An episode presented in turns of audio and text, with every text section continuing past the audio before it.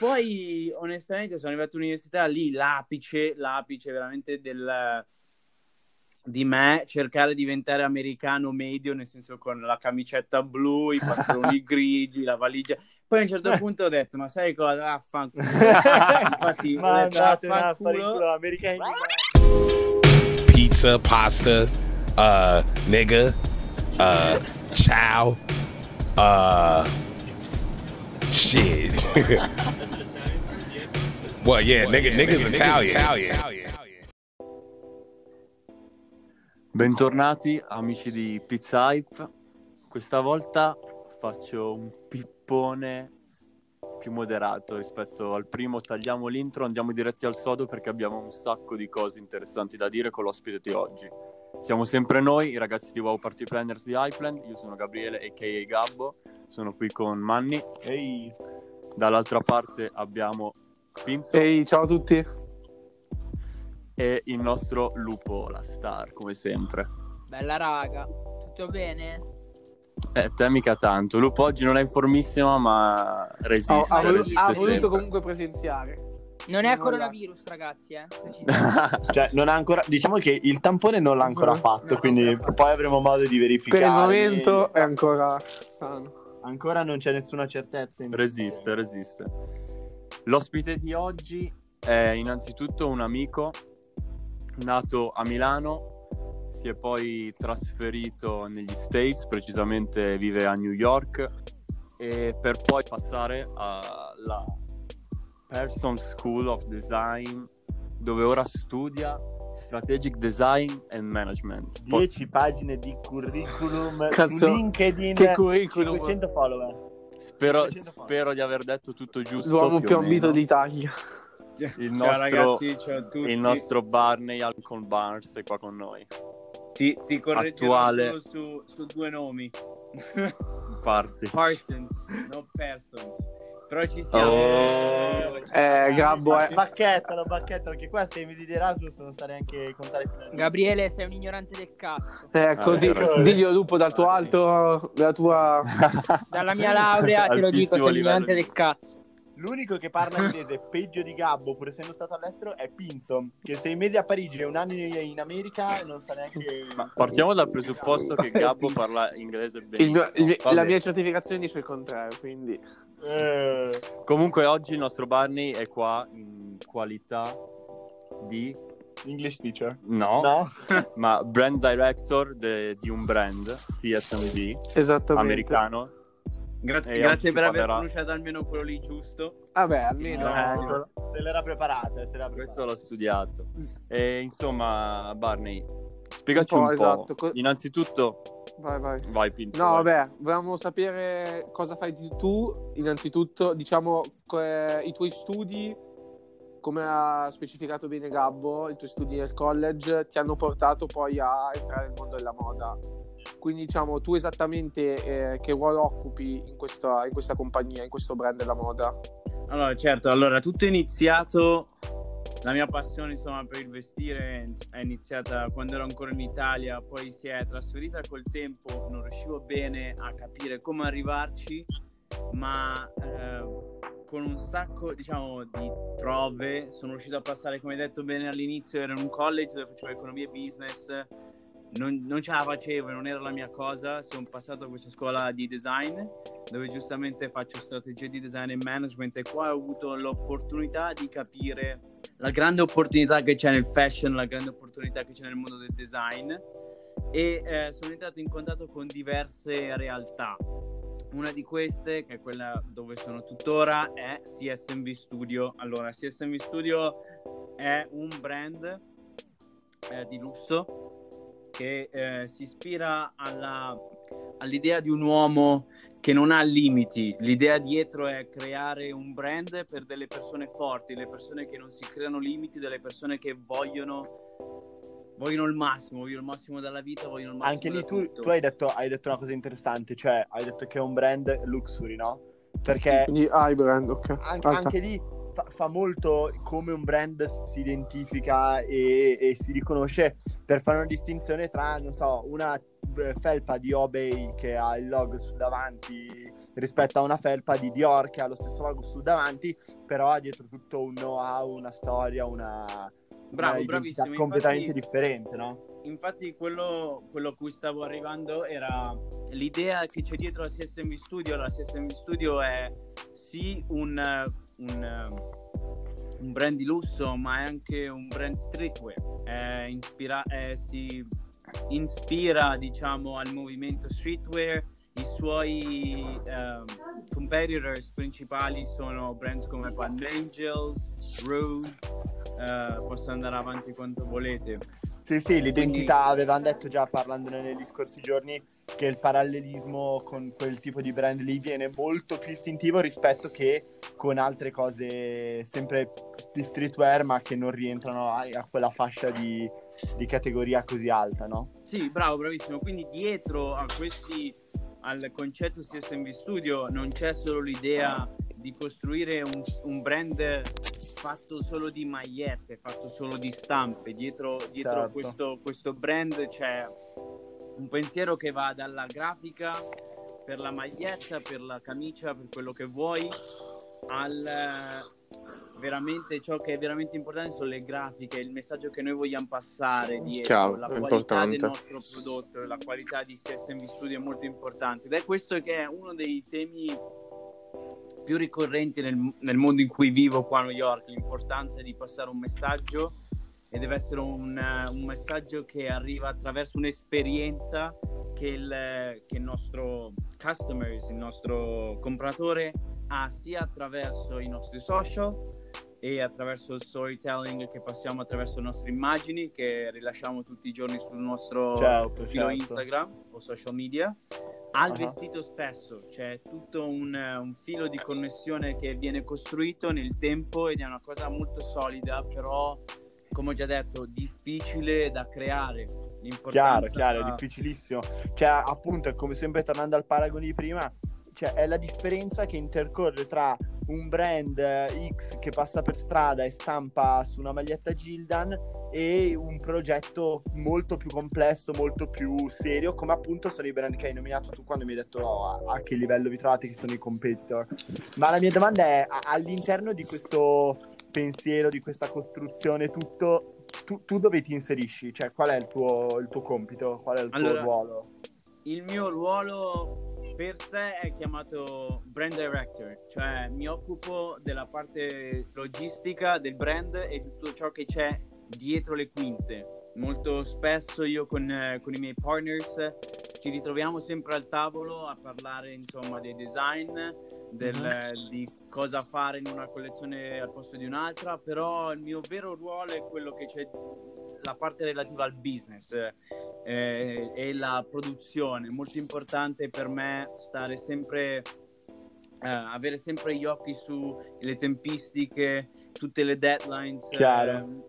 Per me è molto importante, te lo dico in inglese, making sure that everyone is on top of everything. Ma quindi diciamo tu controlli un po', non so, hai un team da controllare, tira i fili. Marionettista, diciamo, rispettare tutte le deadline, diciamo. Tutto. Allora, per ora il brand è comunque una realtà, diciamo, nuova. Chiaro. CSMV Studio è nato più o meno 2 anni e mezzo fa. In precedenza ci sono stati anni, ovviamente 2 anni, 3 di ricerche da parte dei 3 fondatori che poi sono adesso sono i miei fratelli, cioè siamo fratelli. Che cazzo, comunque è tantissimo, è pazzesco pensare che prima dell'origine del brand c'è comunque dietro un bagaglio, un'esperienza di tutti i singoli, più una preparazione e poi tutto il lavoro che c'è dietro ogni collezione che viene negli anni. Questo secondo me è quello che fa la differenza, perché ormai è di moda, no? La moda è di moda oggi, potremmo dire, cioè è molto comune e tanti hanno provato a fare un brand. Io stesso con Luchino abbiamo provato a farlo con un mood completamente diverso, un po' di anni fa eravamo più piccoli e l'abbiamo vissuta in un modo molto più leggero, infatti questo poi ha avuto un riscontro su quello che è stato la continuazione, perché la prova del 9 è il tempo, quanto dura un brand.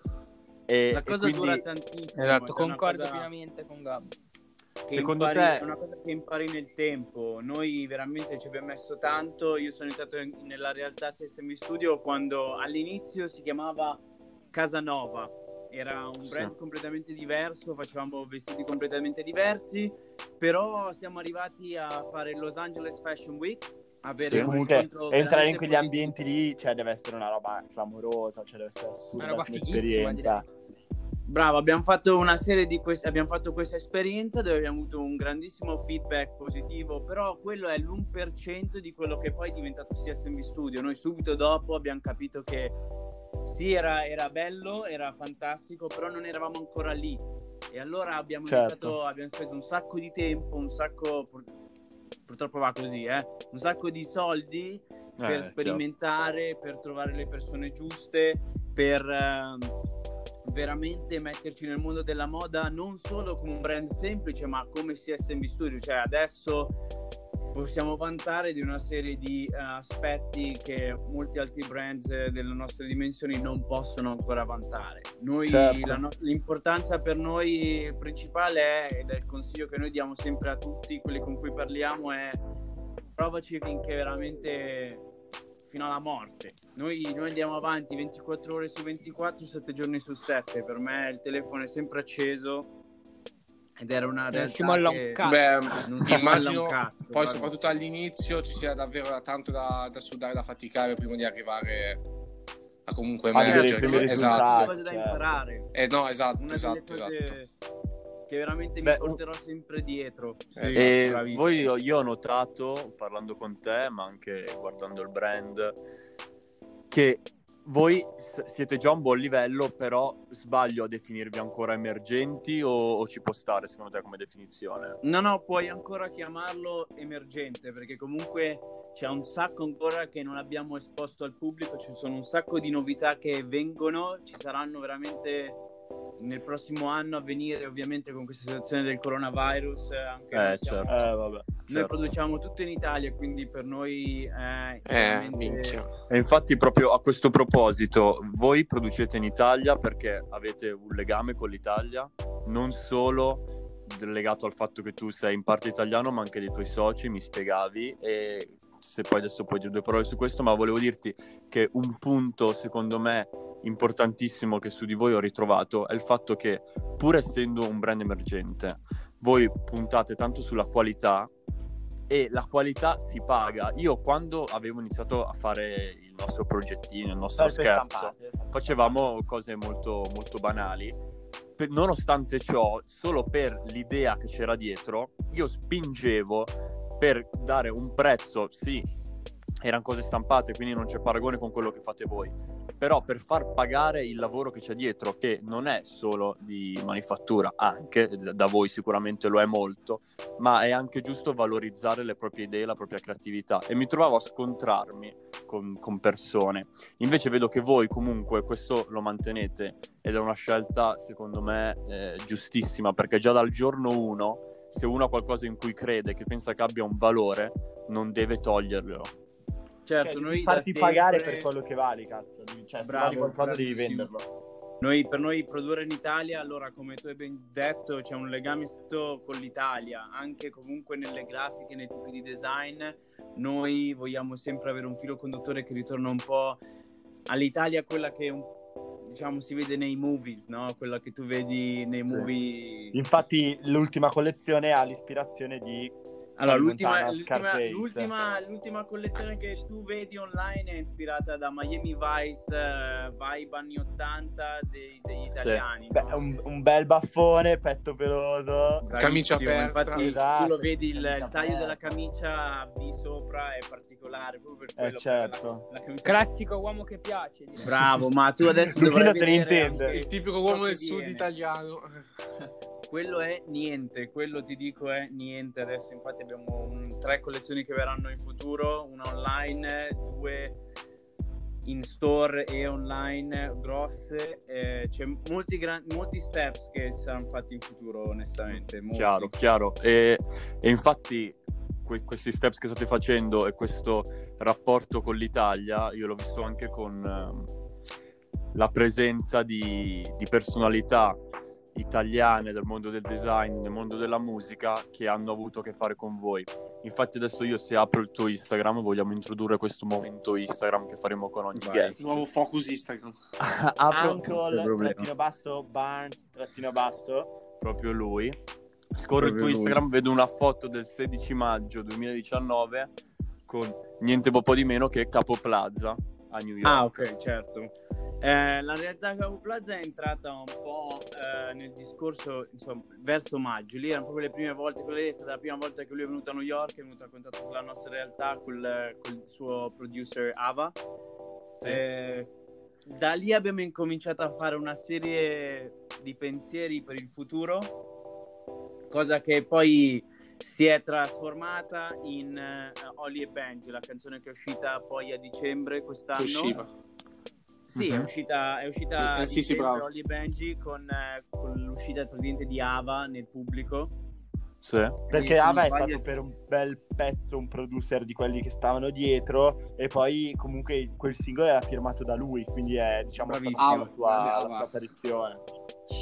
E lì quello è il nostro progetto, quello è il risultato dell'inizio della nostra comunque relazione, più che amicizia onestamente, con Capo Plaza. Abbiamo fatto quella canzone, infatti se tu poi vedi sulla copertina c'è scritto CSMV Studio, lui poi ha fatto una serie di foto, le ha pubblicate. Esatto. La maglietta di Ava sulla copertina è di CSMV Studio. Sì, praticamente sopra il tag CSMV Studio.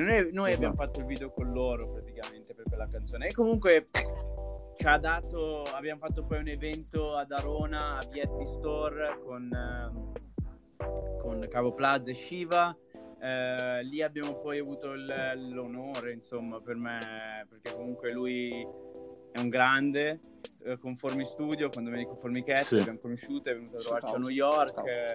E mantenete comunque un legame con anche gli artisti italiani. Sì, no, per noi è importantissimo mantenere un legame anche personale. Noi cerchiamo sempre di fare collaborazioni con, tra l'altro ti stavo per menzionare adesso, in futuro abbiamo una serie di collaborazioni che abbiamo fatto o sono abbiamo concluso, dobbiamo solo presentarla al pubblico, o che verranno fuori. Una con Casanova 2X, che è appena uscita uscirà una sua nuova canzone, sì. E c'è un nostro pezzo all'interno di quella canzone. Stiamo facendo un pezzo per Ganna. Sì, minchia. Abbiamo tante cose in serbo, purtroppo. Guarda, vorrei dirtele tutte, vorrei dirti i dettagli, ma non posso perché solo piccoli spoiler. Top secret, diciamo, in privato. Bravo. Però comunque abbiamo avuto, anche attraverso CSMV Studio, avuto l'onore di conoscere gente come Ernest Preston. Sono andato c'è stato un piccolo evento durante Fashion Week molto interessante. Lì ho tra l'altro conosciuto un altro designer italiano, semi-italiano, lui sa parlare anche italiano, è, se non sbaglio, di origini tedesche e olandesi. Lui ha un suo brand qua a New York. Tra CSMV Studio, la mia realtà dell'università, ho conosciuto anche tanti altri designer. A proposito appunto di designer, qual è quello, diciamo, che ti ha colpito di più quando se l'hai incontrato, che ti piacerebbe incontrare? Diciamo, chi sarebbe uno a cui sei molto interessato, ti piace il suo lavoro, a cui ti ispiri magari, non so, in un futuro? Esatto, ti potresti ispirare. Allora, è molto molto strano, non ve lo aspetterete mai, perché comunque lo stile che noi persuadiamo con CSMV Studio è completamente diverso, ma io sono grandissimo fan di Jack Moose. Per me, io non l'ho mai incontrato, sarebbe veramente un grandissimo onore per me incontrare Jack Moose, perché i suoi concetti, i suoi silhouettes, i suoi designs a me piacciono veramente tanto personalmente. Infatti io poi per passione, adesso soprattutto col coronavirus che c'è tantissimo tempo, ho ripreso a fare sewing, non so come dirlo in italiano, però cucito? A cucire, bravo, cucire. Mi sono messo a cucire un attimo, e mi ispiro un sacco a lui. Bello. C'è un sacco i suoi disegni, come fa le sue collezioni. E invece di personalità che ha incontrato, ti dico famosa, ma anche no, perché appunto tu mi dici che nell'ambiente, io immagino appunto che nell'ambiente newyorkese, girando quei quegli spazi ci si ritrovi appunto a confrontarsi con un sacco di persone, non che, cioè, in questo senso non voglio sminuire Milano, perché in realtà noi parliamo così, ma figa, abbiamo qua Milano che per la moda è il fulcro, però anche New York, il suo da dire sicuramente ce l'ha. Certo, New York hai la possibilità di entrare a contatto con realtà molto piccole che però sono molto alternative, piacciono molto e crescono molto velocemente. Per farti un esempio, avete presente sicuro Noah? Sì, certo. Lo store che è bravo, sì, bravissimo, certo. Hai presente?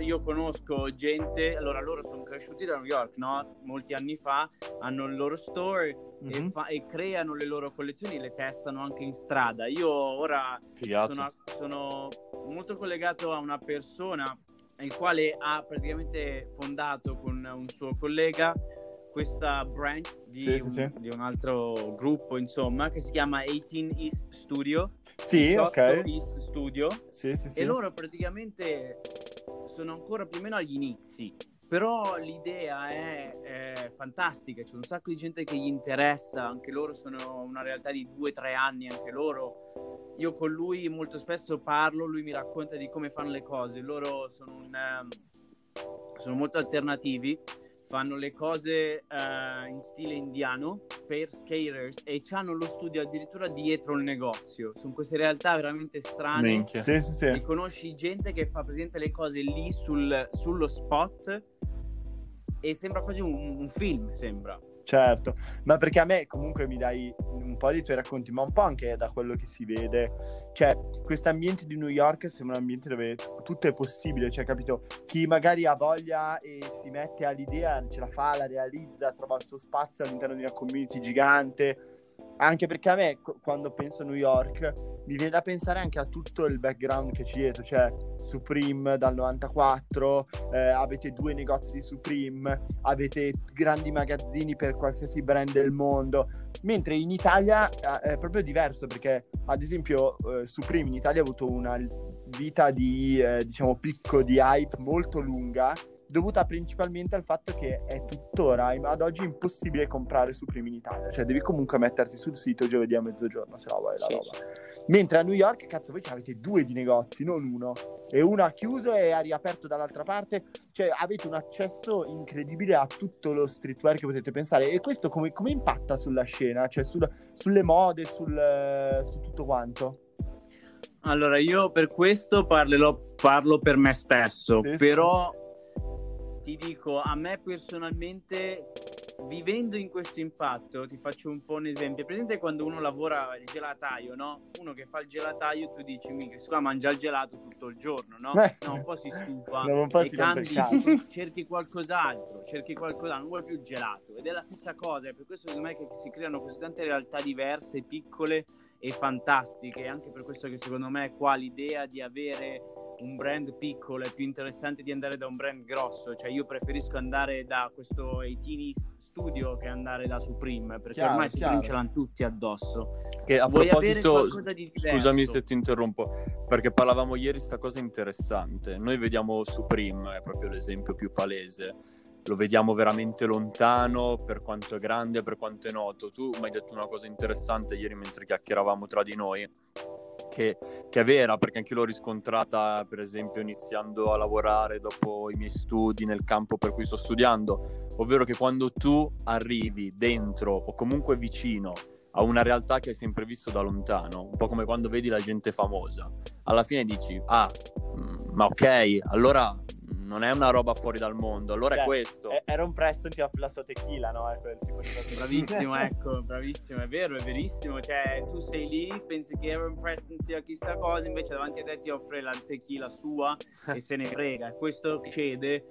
E anche, ed è vero, cioè tu pensi, secondo me su prima volta in Italia hai visto come qualcosa di enorme, qualcosa di così lontano, grosso ma lontano, e quindi lo vuoi. Qua ce n'è talmente tante di queste realtà che la gente, al posto di mettersi su Supreme, cerca quello più particolare possibile. Infatti poi per questo che hai l'opportunità di avere la creazione di brand come CSMV Studio, 18 East Studio, Carmack, New York, e posso andare avanti quanto vuoi. Ma esatto, ma quasi Supreme diventa quasi commerciale, l'avevo diciamo. Bravo, no, infatti Supreme... esatto. Beh, ma anche da noi, eh? Sì, adesso da noi è vero, sta aumentando, però diciamo è arrivato, essendo arrivato dopo... a New York sono stufati prima, deduco, credo, poi non so bene. Cioè il discorso questo... è che la percezione che c'è da noi, almeno io non è che viva una Milano molto underground, vorrei viverla di più, però se vado in università da me ho una visione della gente normale di Milano. Però tipo, Supreme, io non vedo mai nessuno che indossa Supreme a Milano. Poi se vai nell'ambiente giusto in realtà lo vedi. Mentre a New York ha più l'impressione che tipo lo standard sia quello che da noi è underground. Bravo, infatti poi noi abbiamo altre realtà underground ancora. Poi ovviamente nulla da togliere, guarda che c'è un sacco di gente, purtroppo, anzi purtroppo, fantastico invece che ci sia una realtà così diversificata, così aperta a qualsiasi tipo di personalità, che andare dal... come si chiama? Gender, no? O alla personalità tua, cioè qualsiasi, chiunque tu ti senta qua a New York lo puoi esprimere. Certo. Quello secondo me che crea la bellezza della diversificazione. È bellissimo, bellissimo. Poi veramente lì è, cioè chi ha da dire può dirlo e raccontare la sua storia con il suo brand, il suo modo di essere, di vestire. Cioè è clamoroso, veramente clamoroso. Certo.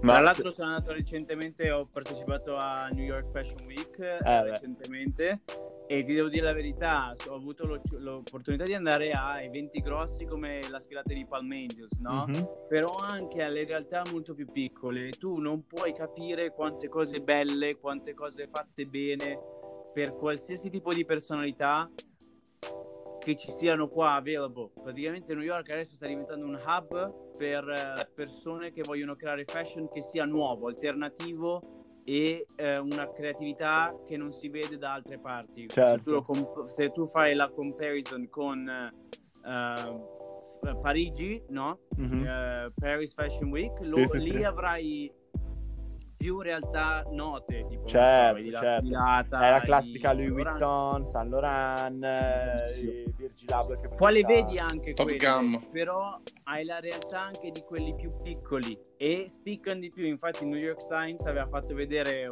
degli articoli su come New York Fashion Week ovviamente si deve risollevare un po', perché recentemente non è come 5-10 anni fa, certo. E si sta risollevando con queste realtà alternative che io sono super pro, a me piacciono veramente tanto, sono veramente felice che stia uscendo in questa maniera, in quella direzione. È bellissimo, è terreno fertile per realizzare quello di cui parlavamo sempre alla nostra chiamata dello scorso giorno, ovvero tu mi hai detto una cosa bella che ti dico, minchia, facciamolo insieme. Il sogno sarebbe mettere un palazzo, un edificio dove unire tutte le arti di contaminazione. Cioè la base potrebbe essere la cultura hip hop, che unisce tutto quello che rende Ipland ciò che è, perché alla fine noi quando abbiamo creato Ipland abbiamo pensato a tutto un universo che affascina noi, ed è quello che mi sembra molto di ritrovare, quello di cui stai parlando tu adesso a New York, ovvero nuovi brand con nuove idee, la musica hip hop, la realtà del clubbing. Facciamo un cazzo di edificio, ci buttiamo tutto dentro e viviamo lì. Bravissimo, quello è veramente il mio sogno personale, cercare di creare un posto così dove non esci più, non ci usciresti più da una realtà così, troppo bello. Certo, ma tra l'altro ascoltami, tu essendo milanese, nato, vissuto, realizzato italiano, poi ti sei trovato trapiantato in questo mondo del fashion, dei college newyorkesi, eccetera. E cioè, e qual è la percezione che hanno avuto di te le persone che hai conosciuto, che hai incontrato? Cioè, ti sei portato dietro quel retaggio dell'italiano stiloso, elegante, o cioè, com'è stato? Com'è? Guarda, io metà e metà, ti racconto questa cosa è un po' particolare perché dipende dalla realtà in cui tu entri. Io a Milano vengo da una zona di periferia ed ero abituato, io ti parlo adesso in sequenza lineare, no? ti dico, quando sono arrivato in high school, che ho fatto il mio ultimo anno, io sono arrivato in una scuola di 40-50 persone, tutti ricchissimi. Io invece venivo da una realtà molto semplice, quindi questi qua vedono una persona che onestamente si muoveva 100 volte più veloce, facevo molto più il pazzo. Poi mi sono un po' più integrato da quel punto di vista, sono diventato un pochino più bougie, no? Mi sono messo anch'io un po' più elegante, un po' più tirato, più stiloso, borghesotto. Bravo, un due catenine d'oro anch'io di qua di là, prima bla bla bla, si swag da Louis Vuitton. Bravo. Poi onestamente sono arrivato all'università, lì l'apice veramente di me, cercare di diventare americano medio, nel senso con la camicetta blu, i pantaloni grigi, la valigia. Poi a un certo punto ho detto, ma sai cosa? Affanculo. Infatti, ma andate a fare in culo, americani di merda. Bravo, no, e proprio per quello che poi apri gli occhi e capisci la vera realtà. Più che altro ti dico la realtà di downtown più che uptown, perché se stai uptown rimani bougie e compri Supreme, se invece vivi downtown vivi la realtà dei brand piccoli e ti fai i tuoi vestiti da solo in casa. E quello che dicevo prima, cioè c'è la differenza abissale. Se tu sei abituato a uscire con gente che è uptown, non andrai mai giù con gente che lavora in Soho, invece sì. Viceversa, cioè c'è una scissione netta separate. Sì, ma infatti se tu parli con dei miei amici mi dicono, ma tu come fai a vivere in downtown Manhattan dove c'è Wall Street, perché lì c'è Wall Street, esatto. No? E quindi ci sono poi tutti quelli bugi con la camicetta che non sanno mettere due parole insieme, perché l'unica cosa che gli frega sono i soldi. Fatturare. Capito? Fatturare basta. Sì, che poi è importantissimo, però dipende come lo fai. Certo, lo fai con divertimento, che secondo me è la cosa importante, o lo fai giusto per farlo, per poi uscire, non so. Ma oltre alla percezione che gli altri hanno, che io comunque anch'io ho vissuto 6 mesi all'estero, a Lisbona, e ho avuto modo di vedere questa percezione dell'italiano, che anche lì dipende un po' dall'ambiente in cui sei, perché l'abbiamo anche un po' sporcata noi facendo gli italiani che vanno in giro a fare i coglioni, quindi in realtà quella del bell'italiano stiloso dipende. Alle tipe devi dire che sei svizzero, tanto è male, Canton Ticino. Esatto. Ma oltre a questa percezione, secondo te il fatto che noi siamo così tanto legati all'ambiente moda ed è riconosciuto universalmente, proprio a livello pratico, tu senti che il tuo background, del fatto di aver vissuto in Italia per anni, tanti anni, perché comunque tu hai vissuto parecchio in Italia, ti dà un qualcosa in più in quel settore, oppure alla fine è un pur parler che lascia il tempo che trova? Ok, siamo bravi a farlo, ma alla fine a livello mentale, cioè io ti parlo proprio quasi a livello psicologico, secondo te c'è qualcosa per cui tu dici, cazzo, ma io su questo effettivamente rispetto a loro sono avanti, oppure non è vero un cazzo? Secondo me è vero, però attenzione, perché è vero, ma solo se sei capace di realizzare cosa hai tu dietro. Quello che manca molto ad altre persone che purtroppo non possono vedere la realtà, secondo me, del paesaggio italiano, tu non puoi capirlo se non ci sei, non sei di quell'area, no? Del paesaggio mediterraneo, della diversità tra il nord e il sud e questo e quell'altro, di come fanno le diverse persone. Noi siamo abituati implicitamente a tutte queste realtà che poi ci creano un subconscious di vario, cioè tu veramente hai un'opportunità grandissima perché hai visto tante realtà. È vero, beh, questo è interessante. Di un solo paese. Però attenzione, se tu non sei capace a capire che hai questo dono, non combini un cazzo. Secondo me sì, sei italiano, ma devi capirlo che sei italiano, e devi capire che hai un dono che molti altri non hanno avuto. Certo. Beh, interessante questa cosa, è vero, può essere effettivamente il fatto di essere abituati a questo divario che ci dà quel qualcosa in più, ci sta. Il tempo come al solito stringe, dobbiamo sempre tagliare, in realtà abbiamo affrontato gli argomenti che ci eravamo prefissati, è stato un piacere averti qua con noi, sempre, per una chiacchierata. Chiudiamo al solito modo. Pizza preferita, se ti ricordi come sono quelle italiane, perché io presente come a mangiare la pizza 6 mesi all'estero, spendevo 12 euro per mandarmi a mangiare una pizza decente, minchia. Ti dirò la verità, mangio la pizza costa in media tra i 15 e i 20, però mangio la pizza meglio di quella che tu mangi. Mangio sempre la pizza. Ma perché poi è come le eccellenze che si concentrano, no? Cioè se vai a New York alla fine trovi Grom come lo trovi a Milano per il gelato e trovi Sorbillo come lo trovi a Napoli per la pizza, quindi esatto. Bravissimo, cioè, devi averlo tu il gusto, perché piange il cuore e spendere 15 euro. Quello, purtroppo c'è solo quello, non ci sono altre opportunità, quindi mangi solo il top. Comunque non c'è il nome, non ce l'ha, però è, almeno che io sappia non ce l'ha, però è rucola, mozzarella, parmigiano e crudo. Comunque questa cosa che facciamo è proprio italianissima. Siamo italiani, ragazzi. Però diamo un senso al nome. Pizzaio. E poi ti chiedo anche la canzone, in realtà se non sbaglio abbiamo fatto uno strappo alla regola perché ce ne porti due doppia canzone che andiamo a mettere nella nostra playlist Ipland Music TM che trovate su Spotify. Sì, allora la prima canzone è Karma di Filippi e Rodrigo e la seconda è Sunday HNNY. E poi la trovate lì. Comunque abbiamo dato un ascolto, due scelte totalmente diverse. Esatto, cioè ce n'è una che è quasi quella house techno un po' organica, no? Con quei suoni un po' naturali, molto molto figa.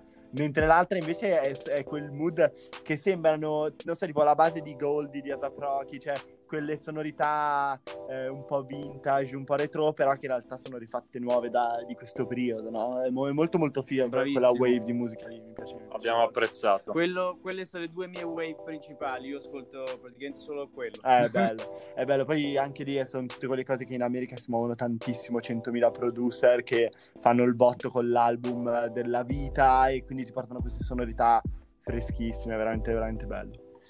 Allora, abbiamo vissuto questo sogno americano e... in diretta da New York, non l'abbiamo detto. In diretta da New York. Barney ci sta parlando da New York, perché in Italia... Beh, era sottointeso, direi.